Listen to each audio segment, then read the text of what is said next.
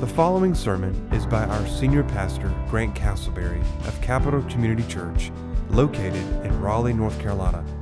Capitol Community Church is a people awakened to a holy God. If you are searching for a new church home, or from out of town looking for a church to worship with, or simply seeking for answers, please join us for worship at nine o'clock a.m. every Sunday morning. If you have any questions, please email us at info at capital community church dot com. We pray this sermon will help you grow deeper in your walk with Jesus Christ. Well, good evening. Tonight we are doing uh, something a little different because tonight is our uh, our prayer ne- our prayer meeting, uh, our prayer night. Uh, we're not going to do any music. So I'm going to immediately lead with our Bible teaching for tonight, and then instead of doing Q and A like we've normally done uh, so far in the series, we're going to immediately transition uh, to probably about fifteen, twenty minutes of prayer. So tonight we've got a lot to do, but let me go ahead and open us up with prayer, and then we'll get started. Heavenly Father, Lord, we come to the throne of grace, and we just, we desire to be in your presence. We desire to know you for who you truly are. We thank you, Lord, for this truth that you've given us in your word, that you've revealed yourself to us. What a privilege it is to study the word of God, divine revelation, and to know you truly and honestly.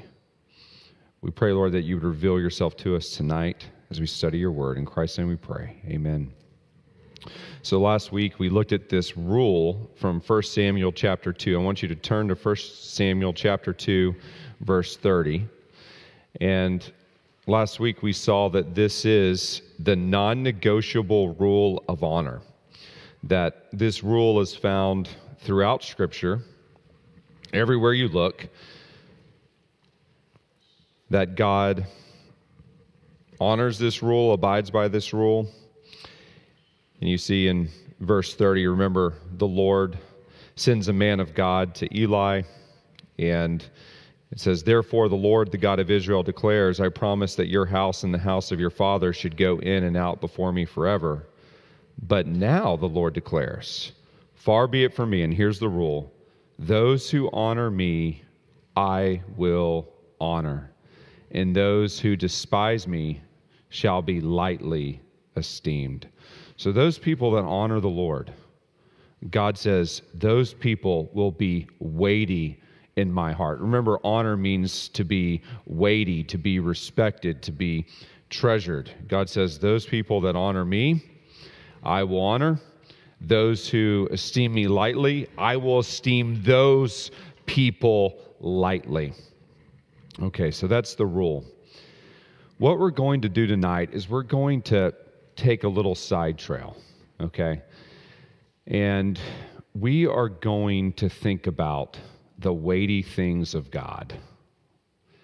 One time I took a class in seminary called Advanced Greek Grammar, and it was an elective. And the first day of class, the, the, the professor taught Semitic languages. He probably knew sixteen languages. And he comes in and he goes, Uh, today begins Advanced Greek Grammar. This is an elective. This class is sink or swim, and I'm not here to collect the sinkers. And we began translating the Epistle to Diognetus. Okay. Um, tonight, we are going into the deep end of the pool. The deep end of the pool. So don't worry if at, at some point you're like, oh my goodness, where we're at. I, I promise you, there'll be moments where you can come up for air, but s- stay with me as much as you can. I promise you, you you are going to be rewarded in what we are about to think about. But the question that I want to put before you is this: who is God to demand that we honor him? Is God an egomaniac? Right? I mean, if if if you had uh, a child and that child came to his friends and says, "If you honor me, I will honor you. If you treat, treat me lightly, you're done in my eyes.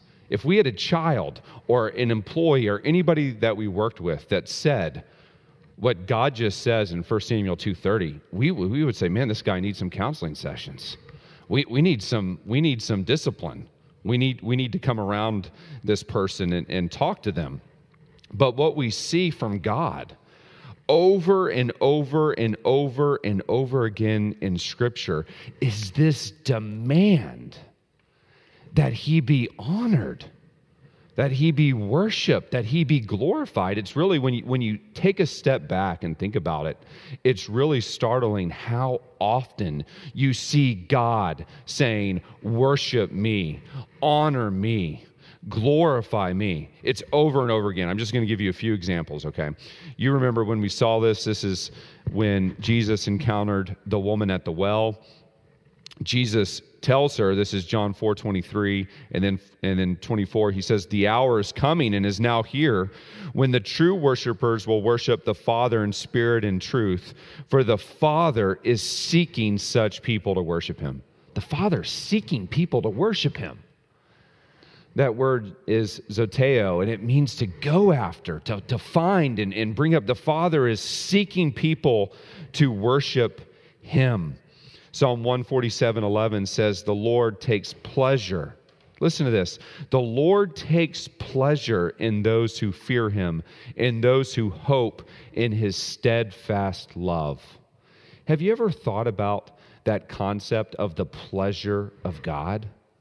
That God takes pleasure in certain things? And we think about what we pleasure all the time, right? But what does God take pleasure in? The psalmist says, God takes pleasure in those that fear his name, that that pleases the very heart of God. And then, of course, you have the first commandment. You remember the first commandment? Thou shalt not have any other gods before me. That's the very first commandment. That's the first one. Numero uno is you shall not worship anybody else. You, you, to me belongs all the worship. How, how can God demand that? Is that selfish of God to demand that we worship and honor him? Now, we're going to look at this biblically in a second, but before we do, and, and I debated about whether or not to do this with y'all tonight, because uh, what we're going to look at is is requires your thinking cap. But I decided, you know what? Y'all are hungry because you're here on Sunday night. And so what I want to do is I want to show you how Jonathan Edwards answered this question.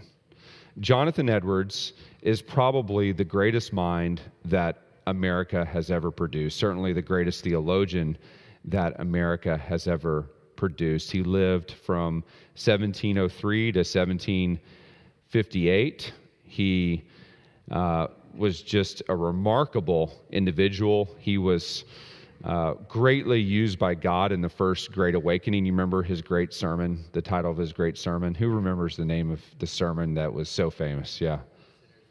Sinners in the Hands of an Angry God. But I I want to show you how Edwards handled this for several reasons. One is because I want to expose you to Jonathan Edwards because he's been so helpful to me. But two, I want you to start breathing this God-centered air that he breathed.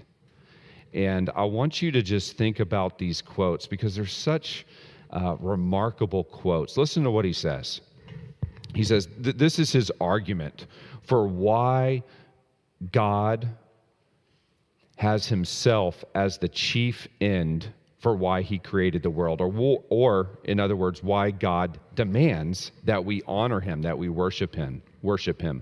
So first thing he says is that God doesn't receive anything from the world. Here's the quote.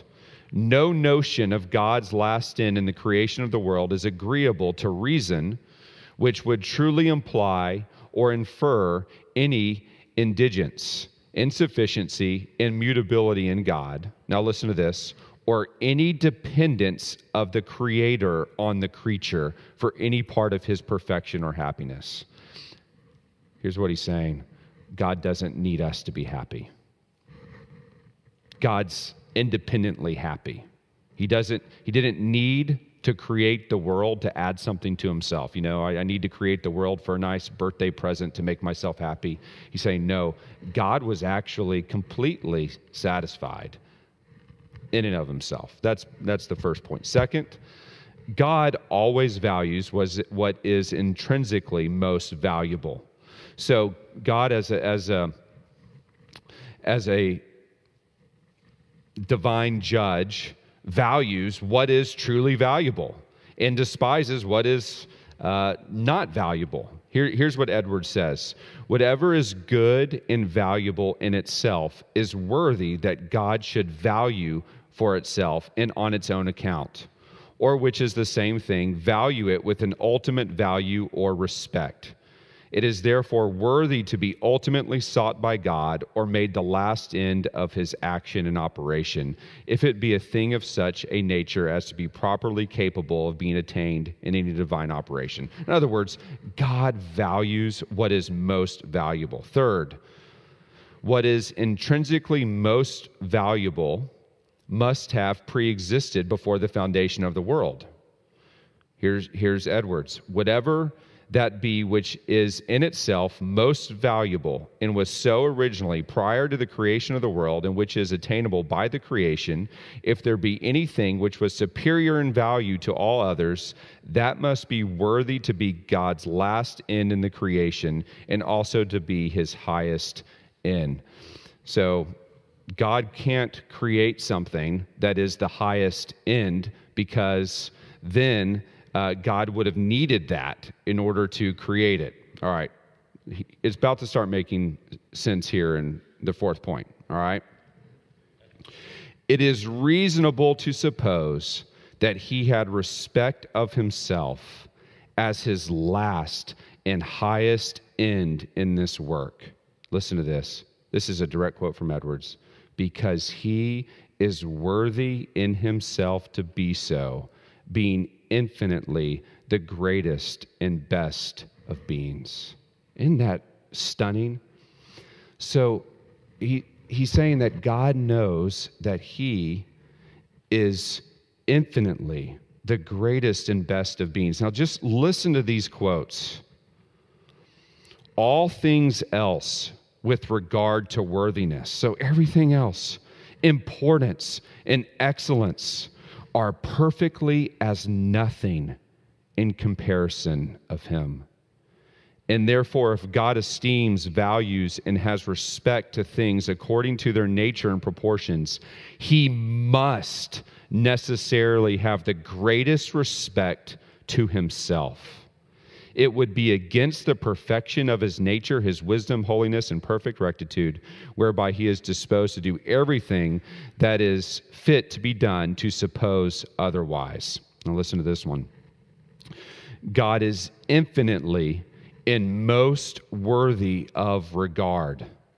The worthiness of others is nothing to his, so that to him belongs all possible respect. That, that's honor, right? To him belongs the whole of the respect that any moral agent, either God or any intelligent being, is capable of. To him, listen to this last sentence, to him belongs all the heart. To him belongs all the heart. What's, what's he saying? He's saying that in comparison to God, everything else is but a drop in the bucket. Nothing else compares to him. Nothing, not even close. And he's going to go on. I'm not going to go through these last points, point by point. But he goes on to argue that God, therefore, then created the world to go public with his own glory, his own honor. And he created us so that we might see and rejoice in his beautiful perfections. Uh, he, here's a couple more quotes. He says, it seems to be a thing in itself fit and, des- and desirable that the glorious perfections of God should be known, and the operations and expression, expressions of them seen by others besides himself. So what he's saying is, is that God created the universe to display his glory. And that is the ultimate reason why you and I are on this planet, is to behold the glory of God, to feel the weightiness of God. Now, you ask yourself, well, what does that do for me, right? What does that do for me? Look what he says. He says, it is worthy for God to delight in himself. If it is worthy for God to delight in himself, then it is worthy and excellent for his creatures to delight in himself. So you ask, well, how can I be happy? How can I be satisfied? He says, the happiness of the creature consists in rejoicing in God, by which also God is magnified and exalted. Joy, or the exalting of the heart in God's glory, is one thing that belongs to praise. So I know this is somewhat antiquated language, but I think you hear the heart of what he's saying. He's saying, if you want to be ultimately, truly happy, you have to find that happiness in God himself. You have to find that joy in seeing God and rejoicing in his character. He says that is what belongs to praise. Okay, I want to show you how God reveals this now in Scripture. You still with me? I know that was some, some heady theological philosophy right there. But I want to show you how God reveals this in the Word of God. And I want to show you how he reveals it through the revelation of his name. His name. Tonight we are going to be talking about the name of God. Because in the Scriptures, a name represents who you are. Your name symbolizes your character. So God's name is very important. And God's name is explained in Exodus chapter three. I want you to turn to Exodus chapter three. The context is this. You remember Moses has fled out of Egypt to Sinai, and he has been in the wilderness for how long? forty years. forty years he has helped his father-in-law Jethro watch sheep. He's now eighty years old. It says, Moses was keeping the flock of his father-in-law Jethro, the priest of Midian, and he led his flock to the west side of the wilderness and came to Horeb, the mountain of God. It's called the mountain of God because, remember, Moses will lead the children of Israel to this mountain. Sometimes it's also called Sinai, Mount Sinai. But it's it's going to be the mountain of God where, where Moses meets with God. Verse two, it says, the angel of the Lord appeared to him in a flame of fire out of the midst of a bush. Now, this is very interesting and significant. Uh, that word angel simply means the messenger of the Lord. And there's a lot of debate about whether this is an actual angel or whether this is God himself. Sometimes in Scripture, uh, what you have is called a theophany, which is an appearance of God, not Not in a not in the form that he actually is, because God's a spirit. We can never actually see God, but in a, an appearance in form uh, that manifests itself to people. And one of these appearances that happens often throughout the Old Testament is called the angel of the Lord. And I believe that this is God himself, and you'll see why in a second. So the angel of the Lord appeared to him in a flame of fire out of the midst of a bush. And he, that's Moses, looked, and behold, the bush was burning, yet it was not consumed. And Moses said, I will turn aside to see this great sight, why this bush is not burned. When the Lord saw, you see that? Verse four, when the Lord saw. So apparently this, this angel of the Lord is the Lord himself. That he turned aside to see, God called to him out of the bush. And, he, and Moses He says, Moses, Moses. And Moses said, here I am. And notice how God emphasizes his own holiness. He says, do not come near. Take your sandals off your feet, for the place on which you are standing is holy ground. That word holy means separate, distinct. You know, in the tabernacle, you had tools that were used for certain reasons. They, they could only be used by the priests for these types of sacrifices or these types of ceremonial rituals. They were set apart from other tools. They were holy. And we as believers are called to be what? Holy. Set apart from what? The world, right? Set apart from uh, the, the sins of the flesh. Well, God is holy. God is distinct. He's set apart from us. Yes, we're created in His image, but God is other. He's different. He's perfect. He's eternal. We are not. He's immortal. He's uh, a number of things that we're we're going to talk about. But the point is, is that God is holy, and because of that, He is to be revered. And that's why God says, "Take off your sandals.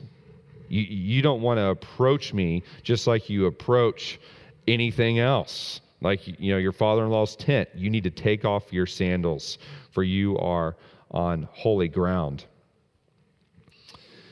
And then God says to him, verse six, I am the God of your father, the God of Abraham, the God of Isaac, and the God of Jacob.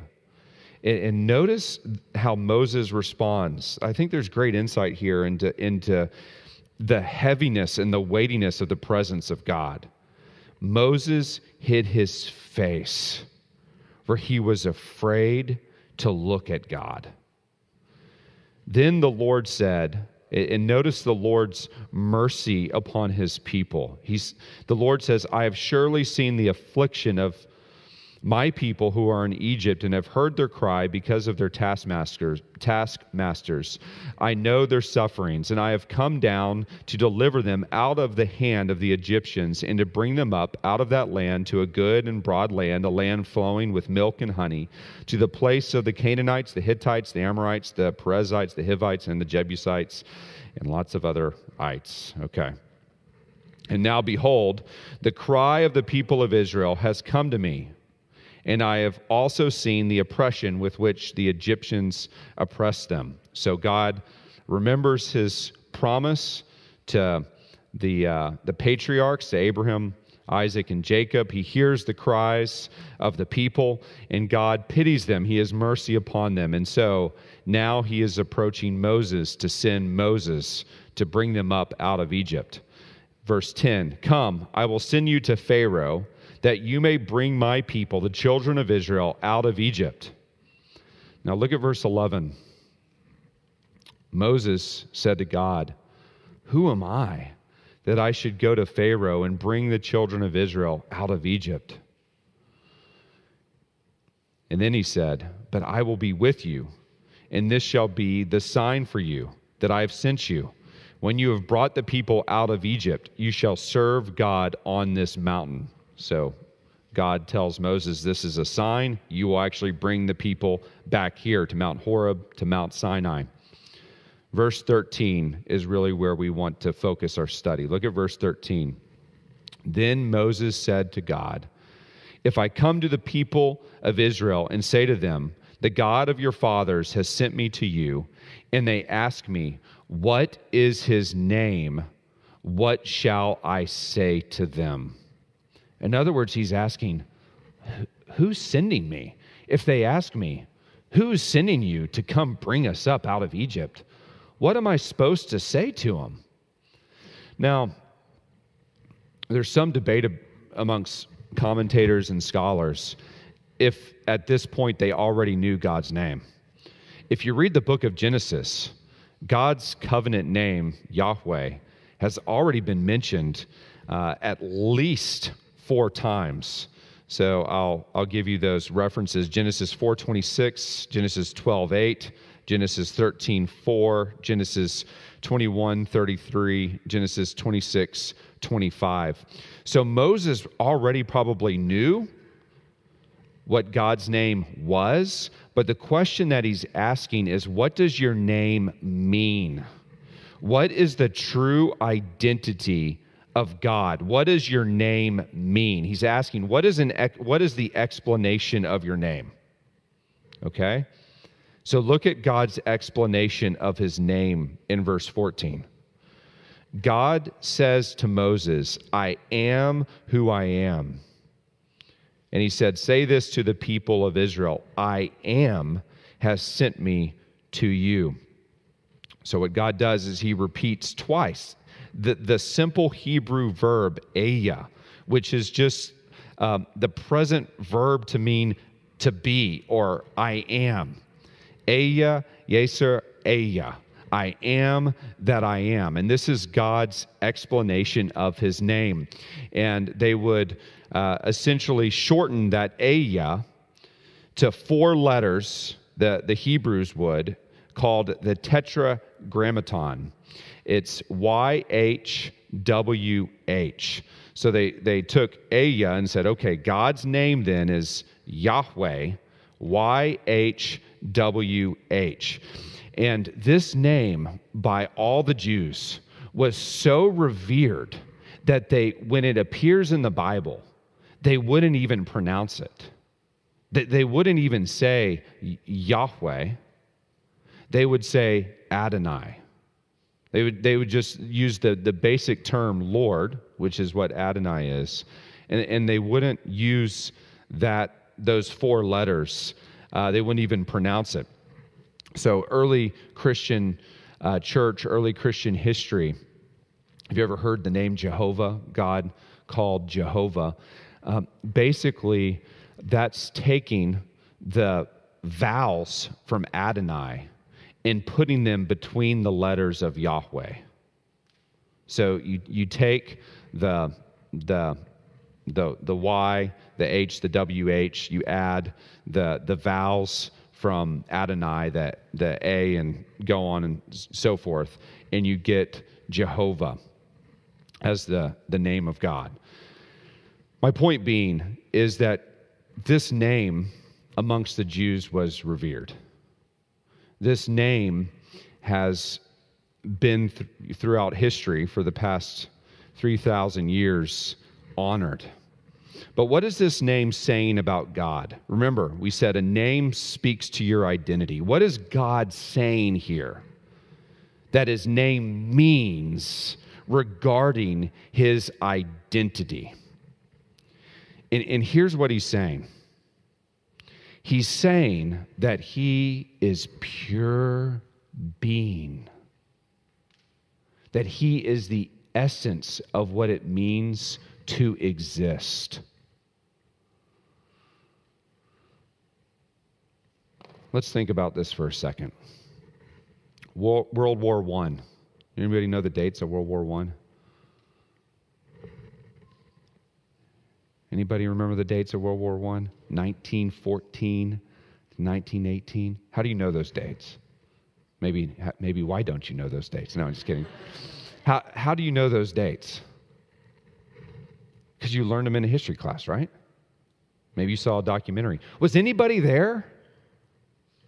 Lived through the, lived through the, the war to end all wars? No, nobody was there? Wait, so you didn't exist then? You weren't existed in, existing in nineteen fourteen. God was. God has, what, what God is saying is, I am that I am, is that I am the I am self-existent. There's a word for that, a theological word. Aseity. A S E I T Y. A S E I T Y. R C. Sproul always used to say, when I hear aseity, chills go down my spine. Chills go down my spine. Have you ever, when I was a little kid, I always used to ask my mom the question, um, when did God begin? You know, God created the heavens and the earth in the beginning, but but where did God come from? And my mom would always just say, well, God's always been. God, God's always been there. And, and you, you think with your mind, okay, all right, so he goes back a million years, a billion years, a trillion years. You, you just keep going back. And our minds can't comprehend the fact that God is always there, pure being. the essence of what it means to actually exist. Stephen Charnock, he's a Puritan, he says, this is what that means. He says, God depends upon no other in his essence, knowledge, purposes, and therefore hath no changing power over him. That, that God's not dependent upon anything. We're dependent, right? You and I, we each, each of us was dependent upon, uh, we're here because of our parents and our grandparents and, and numerous uh, events that brought them together. And a whole host of other things. You and I are dependent upon the fact that the earth is a certain distance from the sun. We're dependent upon that, the fact that our atmosphere has oxygen in it. We're dependent upon the fact that there's fresh water. We are dependent upon millions of things. God is independent. God is independent. We're fish in the sea. And God's just not the biggest whale in the sea. God's outside the sea. He's not even in the, he's not even in the same ocean. So several implications of this. Obviously, what this means is that God is eternal. It's Revelation one eight. God says, I am the Alpha, the Omega, the beginning and the ending, saith the Lord, which is and which was and which is to come, the Almighty. It means that everything that you and I know that exists, God created. Everything is de- derived from him. Revelation four eleven, worthy are you, our Lord and God, to receive glory and honor and power, for you created all things, and by your will they existed and were created. Also, God is holy, because if God is self-existent, no one else compares to him. We are all... Um, We are all dependent, right? So Isaiah six three, this is the angels in he- heaven, the seraphim, and one called to another said, holy, holy, holy is the Lord of hosts. The whole earth is full of his glory. Isaiah forty-six nine says, remember the former things of old, for I am God, and there is no other. I am God, and there is none like me. There's none like God. There's nobody even in the same category as God.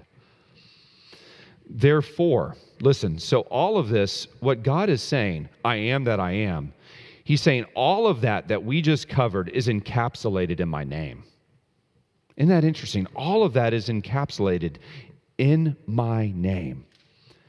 And therefore, the name of God is to be honored and revered.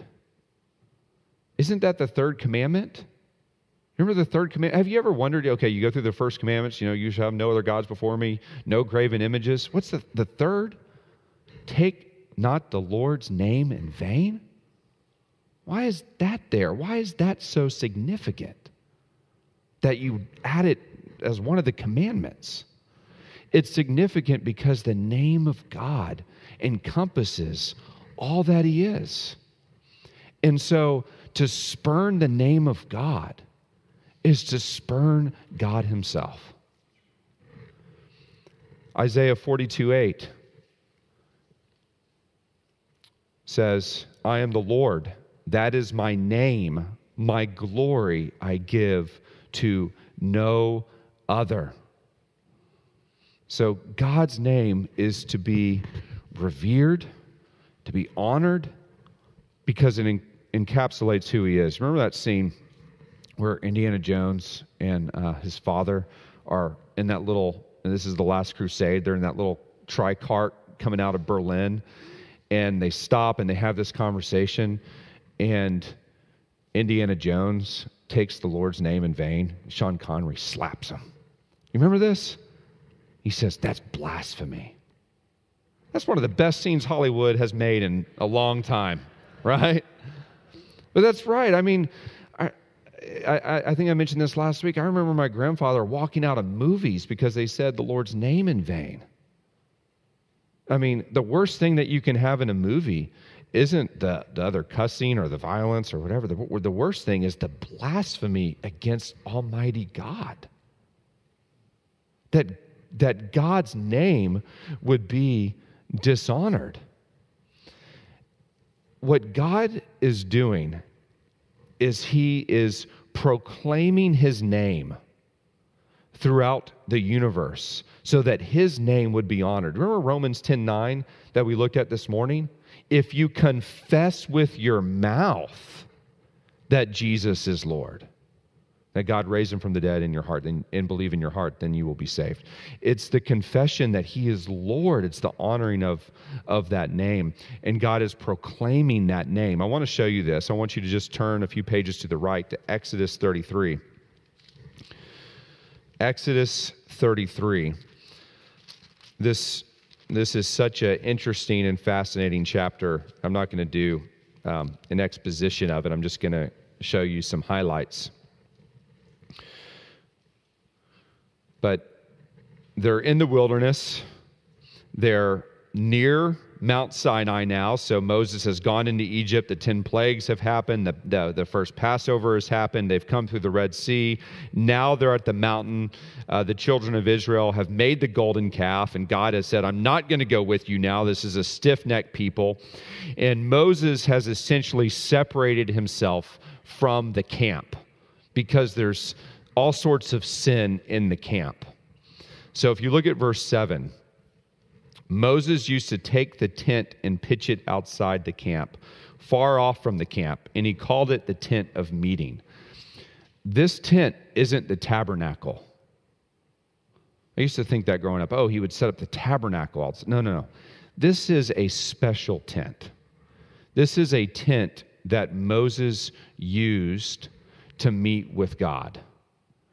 And Moses felt like he had to go outside far from the people because of the sin that had been, been present in the camp. And I think there's something there to think about in terms of meeting with God and seeing a great movement of God. This is just a little side note.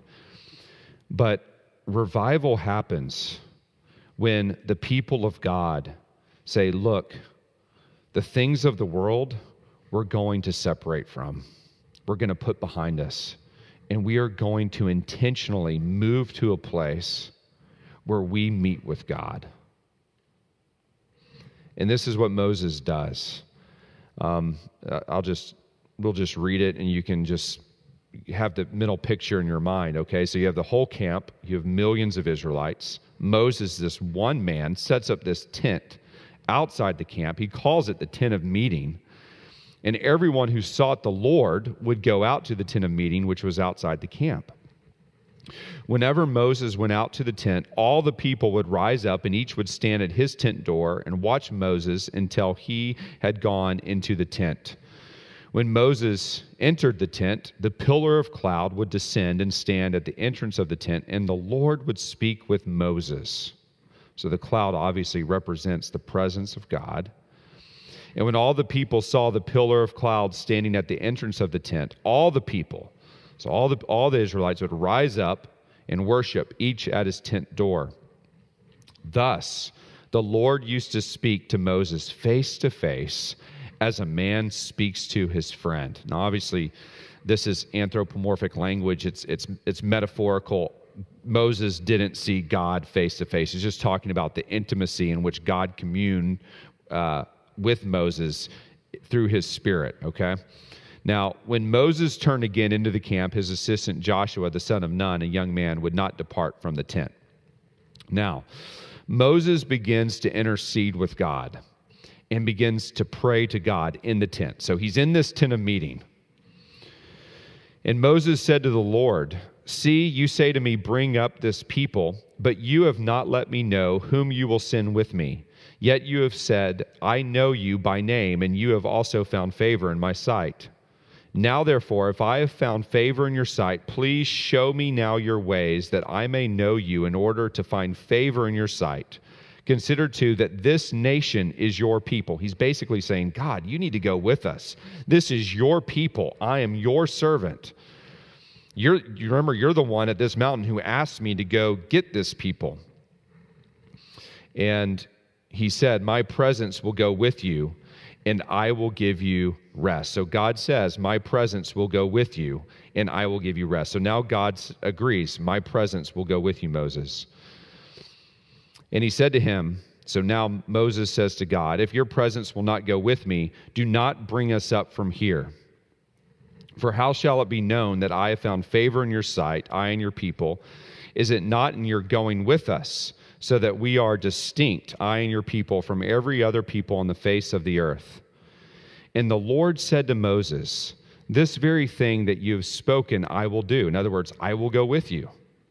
For you have found favor in my sight, and I know you by name. Talking about Moses. Man, isn't that awesome? Isn't that remarkable? Moses is feeling pretty good about himself.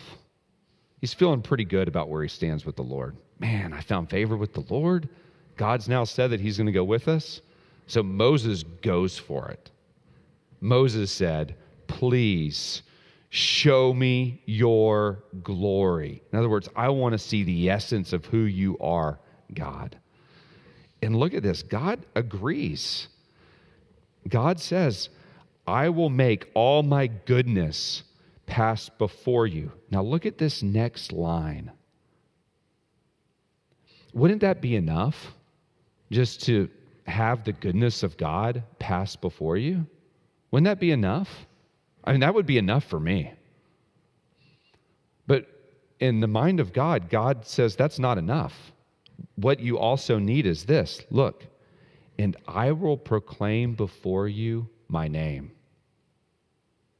Isn't that remarkable? So the name of God, which encapsulates all that he is, God says, as I show you my goodness, I will declare, I will proclaim my name, the Lord, I am, Yahweh. I will proclaim it to you. And then look what God adds here. This is so important.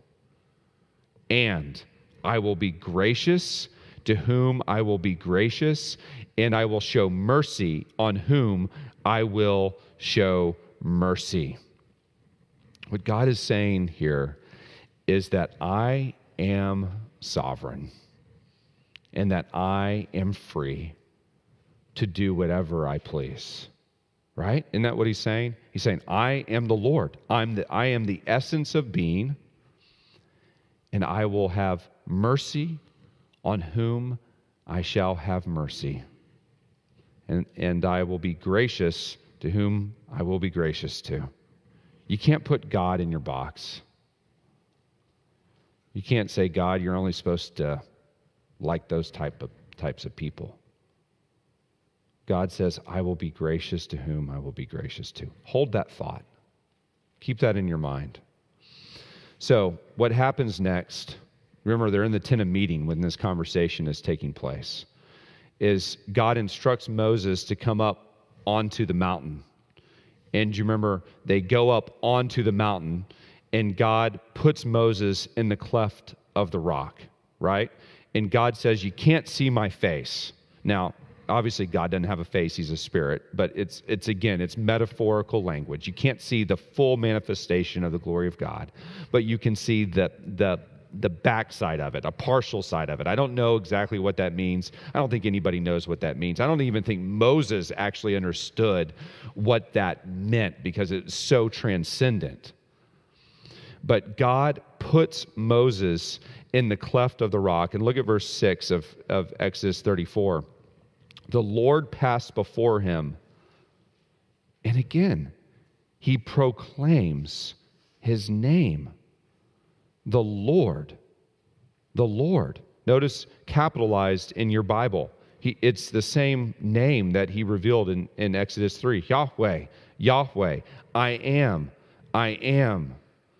A God merciful and gracious, slow to anger and abounding in steadfast love and faithfulness, keeping steadfast love for thousands, forgiving iniquity and transgression and sin, but who will by no means clear the guilty, visiting the iniquity of the fathers on the children and the children's children to the third and the fourth generation. And notice what happens when Moses hears the name of God proclaimed. Moses quickly bowed his head toward the earth and worshipped. Worshipped. That is the only right response to the revelation of who God is. All right, so that is God proclaiming his name, and our response to that is worship. And the last thing I want you to see tonight is the application of his name. And, and what I mean by that is God over and over and over again brings us face to face with the reality of who he is, what his name means. So when we look at verse nineteen of Exodus thirty-three, look at verse nineteen. God says, I will proclaim you my name, the Lord. And then this phrase, I will be gracious to whom I will be gracious, and will show mercy on whom I will show mercy. What God is saying here, when he says, I will proclaim to you my name, the Lord, he's saying, like we've covered, that God is pure essence, that God is the creator of everything, right? He's saying that with the Lord. Now, what does he mean when he says, I will be gracious to whom I will be gracious? What's God trying to explain there? His sovereignty. You see, God is self-existent. God creates, but then God sovereignly governs the universe. That's what he's communicating there. Now, we call the general governance of God one word. It's one of the most beautiful words in the English language, providence. The governance of God over his creation is called providence. This is Martin Lloyd-Jones describing providence. He said, quote, providence means the continuation or the causing to continue of that which has been called into existence. Creation brings things into existence in fulfillment of God's purposes. The doctrine of providence does, does not just mean, therefore, that God is a foreknowledge of what is going to happen, but it's a description of his continuing activity of what he does in the world and what he has continued to do since he made the world at the very beginning. So what, what God is saying here is that God is actively involved in the events and the affairs of the world. Actively involved. Psalm thirty-three eleven, the counsel of the Lord stands forever, the plans of his heart from generation to generation. Daniel two twenty-one, it is he, God, who changes the times and the epochs. He removes kings and establishes kings. He gives wisdom to wise men and knowledge to men of understanding. Isaiah forty-six ten, declaring the end from the beginning and from ancient times things which have not been done, saying, my purpose will be established, and I will accomplish all my good pleasure. So God is sovereign. Ephesians one eleven says he works all things according to the counsel of his will. And that is really hard for us for us to understand, right? Because we don't see the hand of God in everything. There's things that happen that are tragic. There's difficulties that we face. Uh, there's sickness. There's evil in the world. But as my theology professor said in seminary, God handles sin sinlessly. God is not the author of evil, but yet God works evil in his plan. Does that make sense? That God's plan involves evil, and it's all going to this ultimate purpose of his name being honored and glorified, but yet he's not the author of evil. Now, I want you to turn to the right all the way to Romans, and this is where we're going to end, to Romans chapter nine.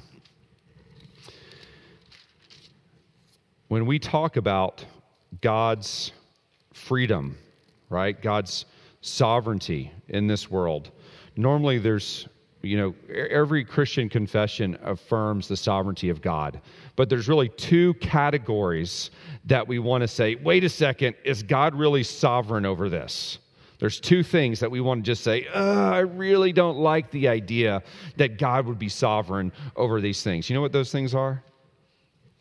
Suffering and salvation. or, or evil and salvation. We really don't want to say, man, I, I, I just can't, I, I don't think that God is sovereign over that. I don't think that God is sovereign over salvation. That's, that's a really tricky thing. Well, I want to show you here what, what Paul unfolds. All right, you, you remember Exodus thirty-three? Okay, Romans nine. Look at what Paul says. He says, I'm speaking the truth in Christ. I am not lying. My conscience bears witness in the Holy Spirit that I have great sorrow and unceasing anguish in my heart. Why is he upset? Why is he sad? Look at verse three. He says, for I could wish that I myself were accursed and cut off from Christ for the sake of my brothers, my kinsmen, according to the flesh. Verse three is Paul saying that he would be willing to be damned so that his fellow Jewish brothers and sisters would come to faith in Christ. That, that is really remarkable. It, it shows his love, his compassion for people. He says, I would be willing to be accursed and cut off from Christ himself for the sake of my brothers, my sisters, my kinsmen according to the flesh. He says, they are Israelites, and to them belong the adoption. That's God choosing Abraham, Isaac, and Jacob from all the peoples of the world. The glory, think the glory cloud that accompanied them out of Egypt. The covenants, think the Abrahamic covenant, the Mosaic covenant at Sinai. The giving of the law, the worship at the tabernacle and the temple. All the promises of God. He says to them belong the patriarchs. In other words, they descended from these guys, right? They're, they're, they're from that race of people according to the flesh. And according to the flesh is Christ himself, who is God over all, blessed forever. Amen. So here's what he's dealing with, okay? So Paul's going, you remember he would go from city to city. The first place he would go is to the synagogue, right? And he would preach to the Jews. What would happen in every single synagogue? Some would believe. Many would reject the gospel. Many would reject the gospel. So, so Paul is now asking this question, okay, why are there unbelieving Jews? I mean, I'm willing to be a curse for them, but why are there unbelieving Jews? Jews. Have the promises of God failed? Look at verse six. He says, it is not as though the word of God has failed. It, it, it's not that God's promises have come to naught. Then he explains an important principle, for not all who are descended from Israel belong to Israel. And not all are children of Abraham because they are his offspring. So just because you're a Jew doesn't mean that you're ever actually saved. Yes, you have the promises of God, but it doesn't mean that you actually believed. It doesn't mean you actually trusted in those promises. You were born into this covenant, but it doesn't mean that you ex- ever actually exercise faith in the covenant promises that God has given. Notice that phrase, not all Israel belongs to Israel. That last, the, the, the second way that he's using Israel is to describe the true people of God. He's saying there's a true, there's a true Israel, and not all who belong to ethnic Israel belong to the true Israel. Do you see that? Really important to see that.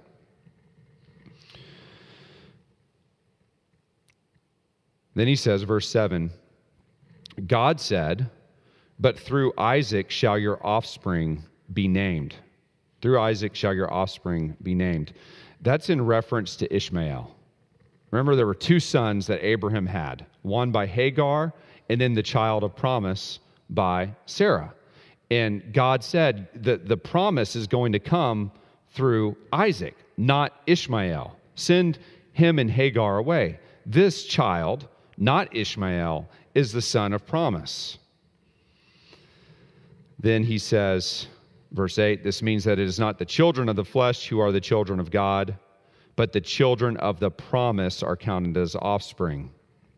For this is what the promise said, about this time next year I will return, and Sarah shall have a son. Okay, that's self-explanatory.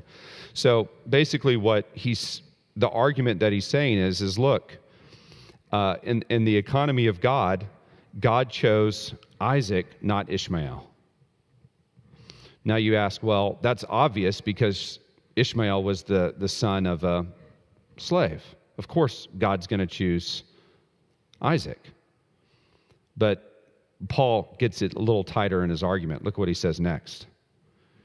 He says, and not only that, not only so, but also when Rebekah had conceived children by one man, our forefather Isaac. You remember? Rebekah conceived how many kids? Twins. Twos. Look, look, look what he says here. This is, man, this is sobering, fascinating. He says, though they were not yet born and had done nothing either good or bad, in order that God's purpose of election might continue. Now, look, look, look at this clarification. Not because of works. So it's not based on the works of either of the boys, either Esau or Jacob, but because of God who calls. Rebekah was told, the older will serve the younger.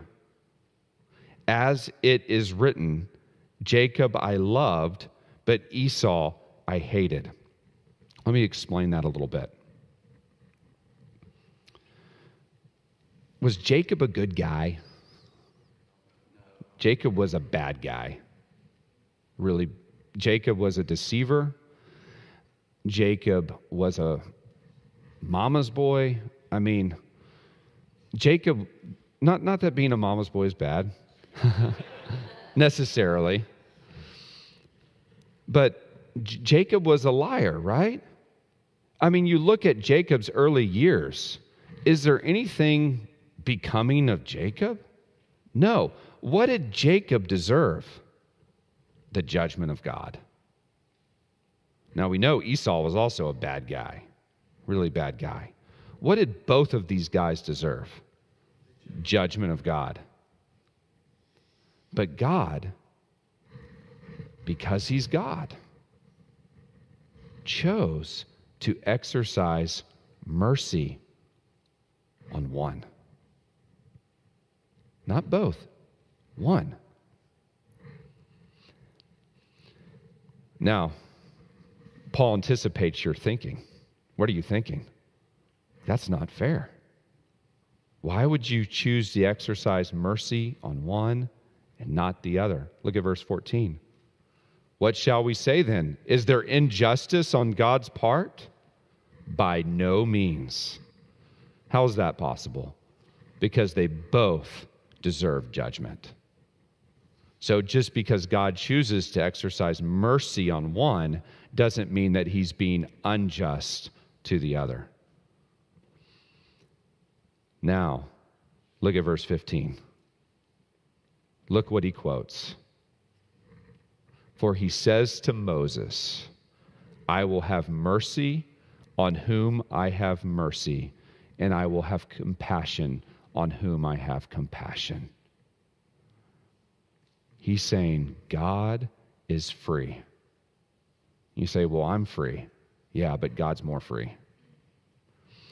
God has the freedom to exercise divine mercy and compassion to whomever he chooses. That is the divine sovereignty of God. Verse sixteen, Paul just keeps laying it on. So then it depends not on human will or exertion, but on God who has mercy. For the scripture says to Pharaoh, for this very purpose I have raised you up, that I might show my power in you, and that my name might be proclaimed in all the earth. So then he has mercy on whomever he wills, and he hardens whomever he wills. God doesn't proactively make someone evil. That would be wrong. The way that God hardens someone is by removing his hand of grace. in sin, we are naturally inclined towards evil. We've talked about this. So when God hardens someone, he he pulls back his hand of grace from that person. So it's not an active hardening. It's, it's God restraining his grace and mercy. So that person is left in their sin. And when, and when we're left in our sin, what do we do? We become more calloused, more hardened. That's how God hardened Pharaoh, and that's how God hardens people. God says, okay, I'm, I'm pulling back my grace, my mercy. And, and Paul says he hardens then whomever he wills. He has mercy on whomever he wills. So you're, you're, you're left asking this question then, verse nineteen. Again, Paul anticipates your question. Why does he still find fault then? For who can resist his will? Isn't that, isn't that the question? Okay, if, if God is sovereign over salvation and no one can resist the will of God, then, then what are we doing here? Who can resist the will of God? Now, our natural thought is, okay, well, Paul's going to answer back with some sort of, well, people are responsible agents, we have free will, something like that, right? You think that that would be the logical response. Yeah, but you're still at fault. But look at what Paul's response is. He says, but who are you, O man, to answer back to God? Huh. He's saying, God is God. And who are we to question the divine freedom of God to have mercy on whomever he has mercy? Why? Because God made us. Will what is molded say to its molder, why have you made me like this? Has the potter no right over the clay to make out of the same lump one vessel, one vessel for honorable use and another for dishonorable use? What if God, desiring to show his wrath and to make known his power, has endured with much patience vessels of wrath prepared for destruction, in order to make known the riches of his glory for vessels of mercy which he has prepared beforehand for glory, even us whom he has called, not from the Jews only, but also for the Gentiles? Look, I know this is really heavy, but this right here is the borderline to understanding the weightiness of God. You understand this, and you've crossed into new territory. When you understand that God is going to honor his name, and that God presses that reality in upon us, and he shows us that in his name that he has this divine freedom to have mercy and to save whomever he likes. And if he desires, to pull back, and by so doing, harden whomever he desires. So what, what's our response to that? The response is to realize that your salvation is completely and totally of divine grace of God. That God found you. If you're in Christ, God found you and had mercy on you and had compassion on you, not because you were a good person, but because he desired to have mercy and compassion on you. Listen to this quote from Martin Lloyd-Jones. He said, if your view of salvation in any respect doesn't give all the glory to God, you haven't understood salvation properly. So what I've just showed you, and, and this is why, by the way, Paul goes all the way back and quotes God in the encounter with Moses, where God is proclaiming his name to be honored. Is Paul's, Paul's saying, look, to really understand God and things the way they are, you need to understand this about your salvation, is that all of it is orchestrated by him. And we're not to worry about uh, the people that God doesn't choose for salvation. That's not, that's not something that you and I have to bear. That's God's choice. I assume that everybody that I encounter is chosen by God. And I, and I do all things to win all men to Christ. And I persuade as much as I can to win them to Christ. But I also know in the final analysis that it depends upon God who has mercy.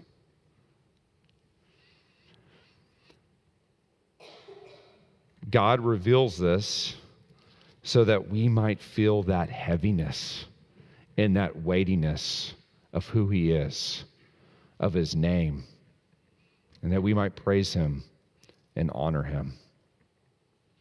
That every detail in this world is sovereignly orchestrated by him and even ordained by him, and especially our salvation. And we could talk a lot more about man's responsibility to believe the gospel and, and the free offer of the gospel and all those things, but that's not what Paul's focused on here. He's focused on the honor and glory of God, and our response then is to turn and honor and glorify his name. Thanks for listening. For more sermons, information, and events, check out our website at capital community church dot com.